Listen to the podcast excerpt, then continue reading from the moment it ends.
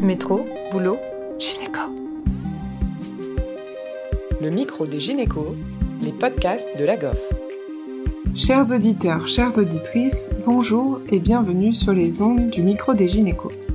Aujourd'hui, Léa interroge le professeur Lazzaro sur le SAPL, syndrome des antiphospholipides. Le professeur Lazzaro est PUPH de médecine interne avec une spécificité autour des maladies auto-immunes de la grossesse à Bordeaux. On se retrouve bientôt pour un épisode qui parlera du syndrome catastrophique des anticorps antiphospholipides pour faire suite à cet entretien. Bonjour euh, professeur Lazaro, aujourd'hui on se rencontre pour euh, discuter et que vous puissiez nous expliquer ce qu'est euh, le SAPL et parler des complications obstétricales en lien avec le, syndrome des antiphospholipides.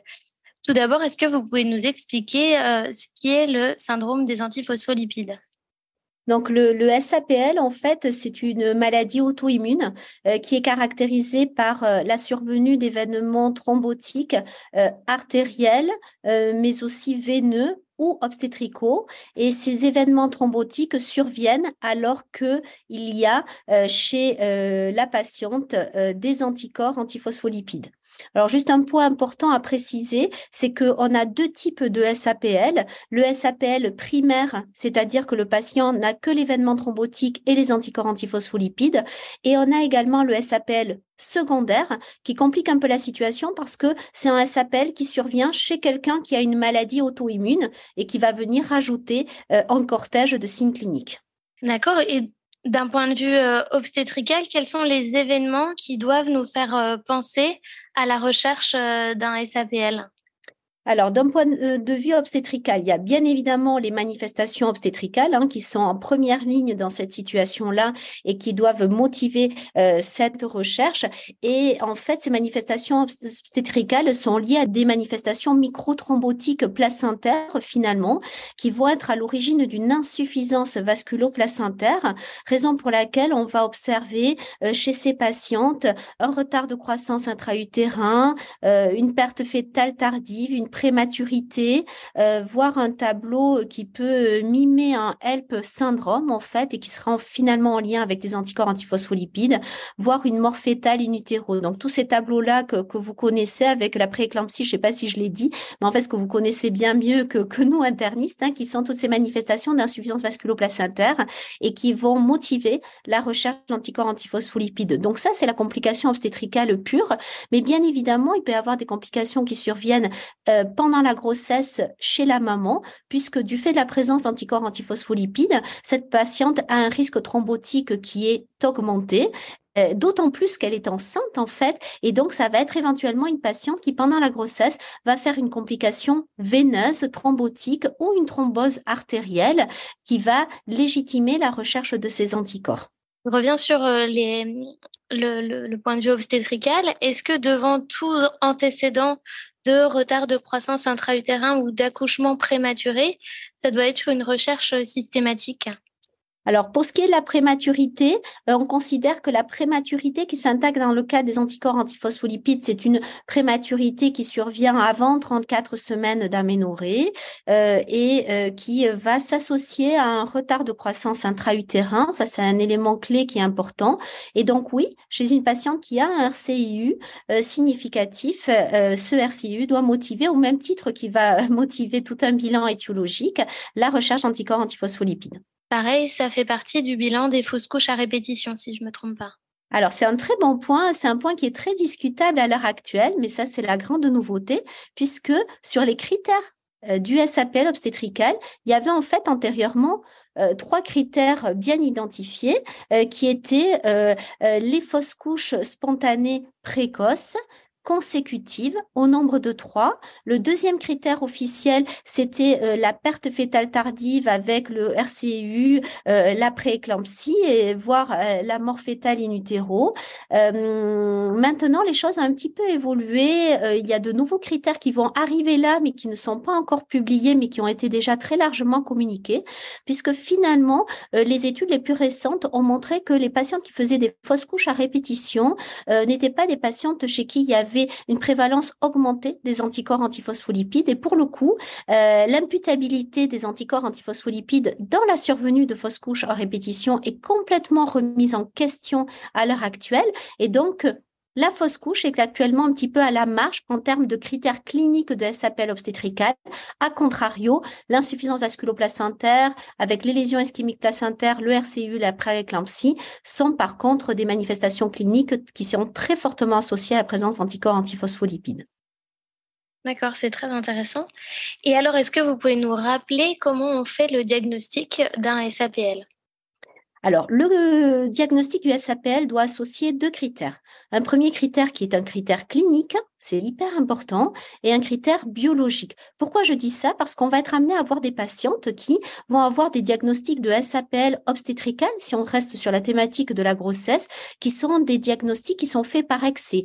Parce que cette patiente-là, elle a fait par exemple une thrombose veineuse qui est survenue dans un contexte qui peut tout à fait euh, légitimer cette thrombose veineuse et elle a un anticorps antiphospholipide qui est retrouvé à très faible taux et on a fait un SAPL en fait qui finalement euh, n'est pas du tout lié euh, à euh, ce diagnostic-là. Et la thrombose veineuse, on va la rattacher plutôt à l'événement de la grossesse plutôt qu'à l'anticorps antiphospholipide. Donc, il faut un événement clinique majeur. Donc, cette thrombose artérielle, cette thrombose veineuse qui sera bruyante avec ou éventuellement les manifestations obstétricales et la présence d'anticorps antiphospholipides. Les anticorps antiphospholipides, on les recherche en faisant trois dosages, et ça c'est très important. Euh, il y a systématiquement dans la recherche des anticorps antiphospholipides un premier dosage qui est le lupus anticoagulant ou anticoagulant circulant de type lupique qu'il faut prescrire qu'il faut rechercher et qui sera positif faible ou positif très fort. Et donc, on raisonnera en fonction de euh, la euh, présence de cet anticorps-là à taux significatif. On va rechercher un deuxième anticorps qui est l'anticorps anticardiolipine, qui est un anticorps que l'on va doser en IgG et en IgM, et un troisième anticorps qui sera l'anticorps anti-bêta-2-GP1 et qui sera recherché également en IgG et en IgM. Ces trois anticorps-là, il faut les rechercher lors euh, du diagnostic éventuel de SAPL et leur confirmation doit être faite 12 semaines plus tard. Et ça, c'est très important. Pourquoi? Parce qu'en fait, n'importe quel trigger infectieux, par exemple, peut positiver un anticorps antiphospholipide. Et ce qui est anormal, c'est la persistance de ces anticorps 12 semaines plus tard. Donc, une patiente qui a un critère clinique qui pourrait s'intégrer dans le cadre d'un SAPL doit avoir un dosage de ces trois anticorps-là. Et c'est leur persistance à 12 semaines qui va permettre de poser le diagnostic de SAPL. Euh, et lorsqu'on les recontrôle 12 semaines plus tard, pour qu'il soit significatif, il faut que ce soit le même anticorps qui soit bien sûr retrouvé 12 semaines plus tard. Hein. Si on a le lupus anticoagulant qui est présent la première fois et que la deuxième fois le lupus anticoagulant disparaît mais l'anti-bêta 2 GP1 apparaît, on ne considère pas qu'il est confirmé et on ne retient pas la présence de ces anticorps antiphospholipides dans l'événement thrombotique. Donc, pour avoir la confirmation, on redose les trois 12 semaines après. Exactement. L'apparition d'IgG nous permet de confirmer euh, effectivement la présence d'un anticorps alors, les IgG, les IgM, c'est le cas des anticorps anticardiolipines et des anticorps anti-bêta-2-GP1 dont on dose les deux. Et il faut savoir que ceux qui ont le plus de poids, euh, alors le lupus anticoagulant, c'est l'anticorps antiphospholipide qui a le plus de poids dans l'événement thrombotique. Et quand il est présent, on a du mal à le négliger. Les anticardio et les anti-bêta-2-GP1 euh, doivent être présents à taux significatif. Donc, dans les critères officiels, euh, il y a des dosages qui nous permettent de dire si le taux très fort, euh, on considère qu'un taux limite d'anticorps en termes quantitatifs concernant les anticardio et les anti-bêta-2-GP1 fait émettre le doute sur euh, vraiment le, poids de cet anticorps dans l'événement thrombotique. C'est la raison pour laquelle il faut quand même avoir un avis d'expert lorsqu'on pose le diagnostic de SAPL obstétrical parce que dans beaucoup de situations, on a une situation clinique qui est un peu limite, une situation biologique qui est un peu limite avec par exemple un anti-bêta-2-GP1 qui est à peine positif en IgM. Alors certes, il est confirmé 12 semaines plus tard et donc on va suspecter le SAPL, mais en fait, un anti-bêta-2-GP1 à faible taux de type IgM n'a absolument aucun poids dans l'événement thrombotique. Donc, les critères paraissent très simples en première intention, positif, contrôle à 12 semaines, signe le SAPL du moment qu'il y a le critère clinique. Et en pratique, il faut que le critère clinique soit fort et que le critère biologique soit fort pour qu'on puisse poser le diagnostic de SAPL. D'accord, donc ce qui veut dire que par exemple un antécédent de retard de croissance ou de prééclampsie avec qu'une seule fois un anticorps ne justifie pas l'introduction d'HBPM par exemple euh, pendant la grossesse. Exactement. Et ça, c'est un point important et ça évite des prescriptions par excès qui sont souvent faites dans ce genre de situation. D'accord. Et donc, justement, pour la prise en charge, une fois que le diagnostic, par contre, est, signé, quelle est la prise en charge pendant la grossesse qui doit être mise en place? Tout le travail est de, comme vous le dites très bien, de signer ce diagnostic-là. Et une fois que tout le monde est d'accord sur ce diagnostic de SAPL obstétrical, euh, à ce moment-là, la prise en charge pour la grossesse ultérieure relève d'une association thérapeutique euh, qui va associer de l'aspirine que l'on prescrit communément à la posologie de 100 mg par jour le soir euh, chez la patiente dès la connaissance de la grossesse intra-utérine et jusqu'à 34 semaines d'aménorrhée. Euh, aspirine que l'on associera à une HBPM à posologie préventive et communément à la posologie de 0,4 pour ce qui est du Lovenox. Et cette HBPM à posologie préventive va être mise en place dès la connaissance de la grossesse intra-utérine, pendant toute la grossesse, et on maintiendra cette HBPM en postpartum 6 à 8 semaines selon euh, la voie d'accouchement, 6 semaines pour la voie basse et 8 semaines pour la césarienne, tout simplement parce que le risque de thrombose chez ces patientes qui sont porteuses d'anticorps antiphospholipides est très élevé en postpartum et donc la Lovenox est mis en place dans le cadre de cette prophylaxie-là. Donc aspirine et Lovenox en cas de SAPL obstétrical. Ça, c'est la situation que vous décrivez. On a un RCU, un, RCU qui a mis en évidence par exemple deux anticorps, un lupus anticoagulant, un anti-bêta 2 GP1 à taux significatif, confirmé 12 semaines plus tard. On est dans un diagnostic de SAPL. Dans l'idéal, on a même l'analyse placentaire qui nous confirme en fait l'insuffisance vasculo-placentaire d'origine maternelle. Et dès lors qu'on a ces éléments-là, on a le diagnostic et on peut euh, poser clairement l'indication du traitement que je viens de vous indiquer par aspirine et Lovenox. Il y a une autre situation un petit peu différente qui est la patiente par exemple, a fait un événement thrombotique veineux euh, à l'âge de 25 ans, événement thrombotique qui a révélé une positivité antiphospholipide qui nous a permis de poser le diagnostic de SAPL avec un événement thrombotique veineux. Cette patiente-là, elle sera traitée par antivitamine K au long cours et on n'arrêtera pas le traitement antivitamine K malgré euh, les trois mois de traitement pour la phlébite, tout simplement parce qu'elle est porteuse d'anticorps antiphospholipides et pour le coup, elle risque de retromboser cette patiente-là. Donc, elle a une indication d'antivitamine K à vie. Dans ce cadre-là, dès lors qu'elle est enceinte, on proposera à cette patiente-là de remplacer, comme vous avez l'habitude de le faire, les AVK par une HBPM, mais cette fois-ci à posologie curative pendant toute la grossesse, qui sera de nouveau relayée par les AVK en postpartum. Euh, et on rajoutera à cette patiente-là pendant la grossesse de l'aspirine du fait du risque d'insuffisance vasculoplacentaire auquel elle est exposée du fait euh, de la présence de ces antiphospholipides. Et donc, on fera, comme on l'a signalé tout à l'heure, de l'aspirine dès le début de la grossesse jusqu'à 34 semaines en association à l'HBPM en curatif qu'on maintiendra en postpartum et qu'on maintiendra au long cours ensuite avec un relais AVK de nouveau. Alors moi j'ai plusieurs questions. Tout d'abord, pourquoi l'aspirine, on l'arrête à 34 semaines et on ne va pas jusqu'à 35, 36, voire le terme? Oui, alors ça, c'est une question et un débat.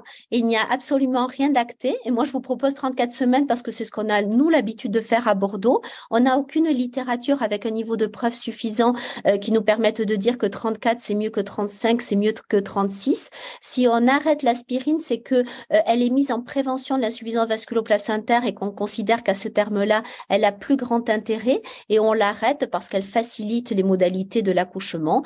Euh, donc, c'est pour cette raison, mais c'est très important empirique. Et en effet, il y a des équipes obstétricales qui ont l'habitude de le prolonger un petit peu plus. Il n'y a pas de contre-indication à cela. D'accord. Et pour le l'ovinox préventif, oui. Euh, je sais qu'il y a certaines équipes qui font du préventif adapté au poids. Oui. Qu'est-ce que vous en pensez? Les données que l'on a, en fait, nous montrent que le Lovenox en préventif non adapté au poids est parfaitement légitime dans la prévention des événements thrombotiques et suffit largement chez ces patientes-là. Se pose la problématique des patientes qui sont en surpoids avec des BMI très élevés et chez lesquels on sera éventuellement amené à modifier la posologie et à l'augmenter du fait de ce surpoids-là. Euh, mais euh, dans les autres situations, le Lovenox en préventif à 0,4 euh, a démontré tout son intérêt dans la prévention des événements thromboemboliques chez ces patientes. Donc, à partir d'un IMC supérieur à 25, on peut l'adapter au poids. En général, nous, euh, on propose, alors on se, base sur, sur les données, notamment des, données de l'étude ILO, en fait, mais on a tendance à se projeter sur des BMI supérieurs à 30 pour réadapter la posologie de l'Ovenox. D'accord. Merci. Et donc là, c'est pendant la grossesse. Et en dehors de la grossesse, quelle est la prise en charge de ces patientes? Est-ce qu'il y a des recherches d'autres maladies immunitaires? Et puis euh, sur euh, l'anticoagulation, comment ça se passe? En effet, alors il y a deux points importants chez ces patientes-là, chez qui on va découvrir par exemple cette problématique pendant la grossesse. La première problématique, c'est de se dire est-ce qu'il faut que je maintienne un traitement au long cours chez ces patientes-là? Je vous ai dit qu'il y avait les patientes qui avaient un antécédent de SAPL thrombotique étaient sous AVK au long cours. La question ne se pose plus après l'accouchement. On reprend le traitement par antivitamine K.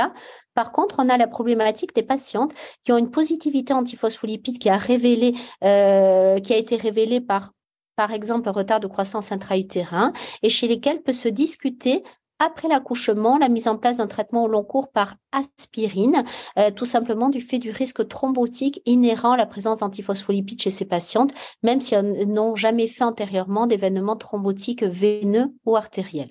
Alors ça, c'est pondéré en fonction du profil anticorps antiphospholipides. Je vous ai dit que les antiphospholipides, ils avaient un poids thrombotique qui était différent, avec un risque très fort chez les patientes qui ont un lupus anticoagulant ou un risque très fort chez les patientes qui sont triple positif, c'est-à-dire qu'elles ont à la fois le lupus anticoagulant, les anti-bêta-2-GP1 et les anticardiolipines qui sont positifs. Dès lors que les trois antiphospholipides sont positifs ou qu'au moins on a un lupus anticoagulant très positif chez la patiente qui a présenté un événement obstétrical avec un diagnostic de SAPL obstétrical, euh, les données alors, ce ne sont pas des études randomisées contrôlées en fait, mais on a pas mal euh, de données en fait de, registres qui plaident en faveur de la mise en place d'un traitement par anti-agrégant plaquettaire au long cours chez ces patientes dès lors qu'elles ont une forte positivité antiphospholipide et qu'elles ont eu un événement obstétrical. Donc, c'est les patientes à qui on peut proposer de l'aspirine au long cours. Le deuxième point, c'est que, comme vous le dites à juste titre, le SAPL peut être associé une fois sur deux à une maladie auto-immune. Ça veut dire que cette patiente-là, chez laquelle vous découvrez un SAPL obstétrical pendant la grossesse, c'est une patiente que vous devez référer à un médecin spécialiste pour vous assurer que derrière cette positivité antiphospholipide ne se cache pas une maladie auto-immune sous-jacente, parce que dans 50%, c'est le cas et c'est important de le mettre en évidence. Merci beaucoup, euh, professeur Lazaro, pour cette euh, mise au point sur le SAPL. Est-ce que vous souhaitez ajouter quelque chose? Non, je pense qu'on a abordé les principaux points et vous avez vu que j'ai bien insisté sur la nécessité d'un avis d'expert parce que c'est un diagnostic qui est difficile à poser à la fois sur les critères cliniques, sur le plan biologique et qui nécessite un bilan complémentaire. Donc c'est quelque chose qui doit être géré par un médecin spécialisé sur la question. Super, merci beaucoup. Merci à tous de nous avoir écoutés aujourd'hui. Rendez-vous la semaine prochaine pour un nouvel épisode. Vous retrouverez toutes les ressources et références de ce podcast dans la description et surtout, n'hésitez pas à vous abonner à la chaîne, à lui accorder 5 étoiles, voire même à en parler autour de vous. Métro, boulot, gynéco.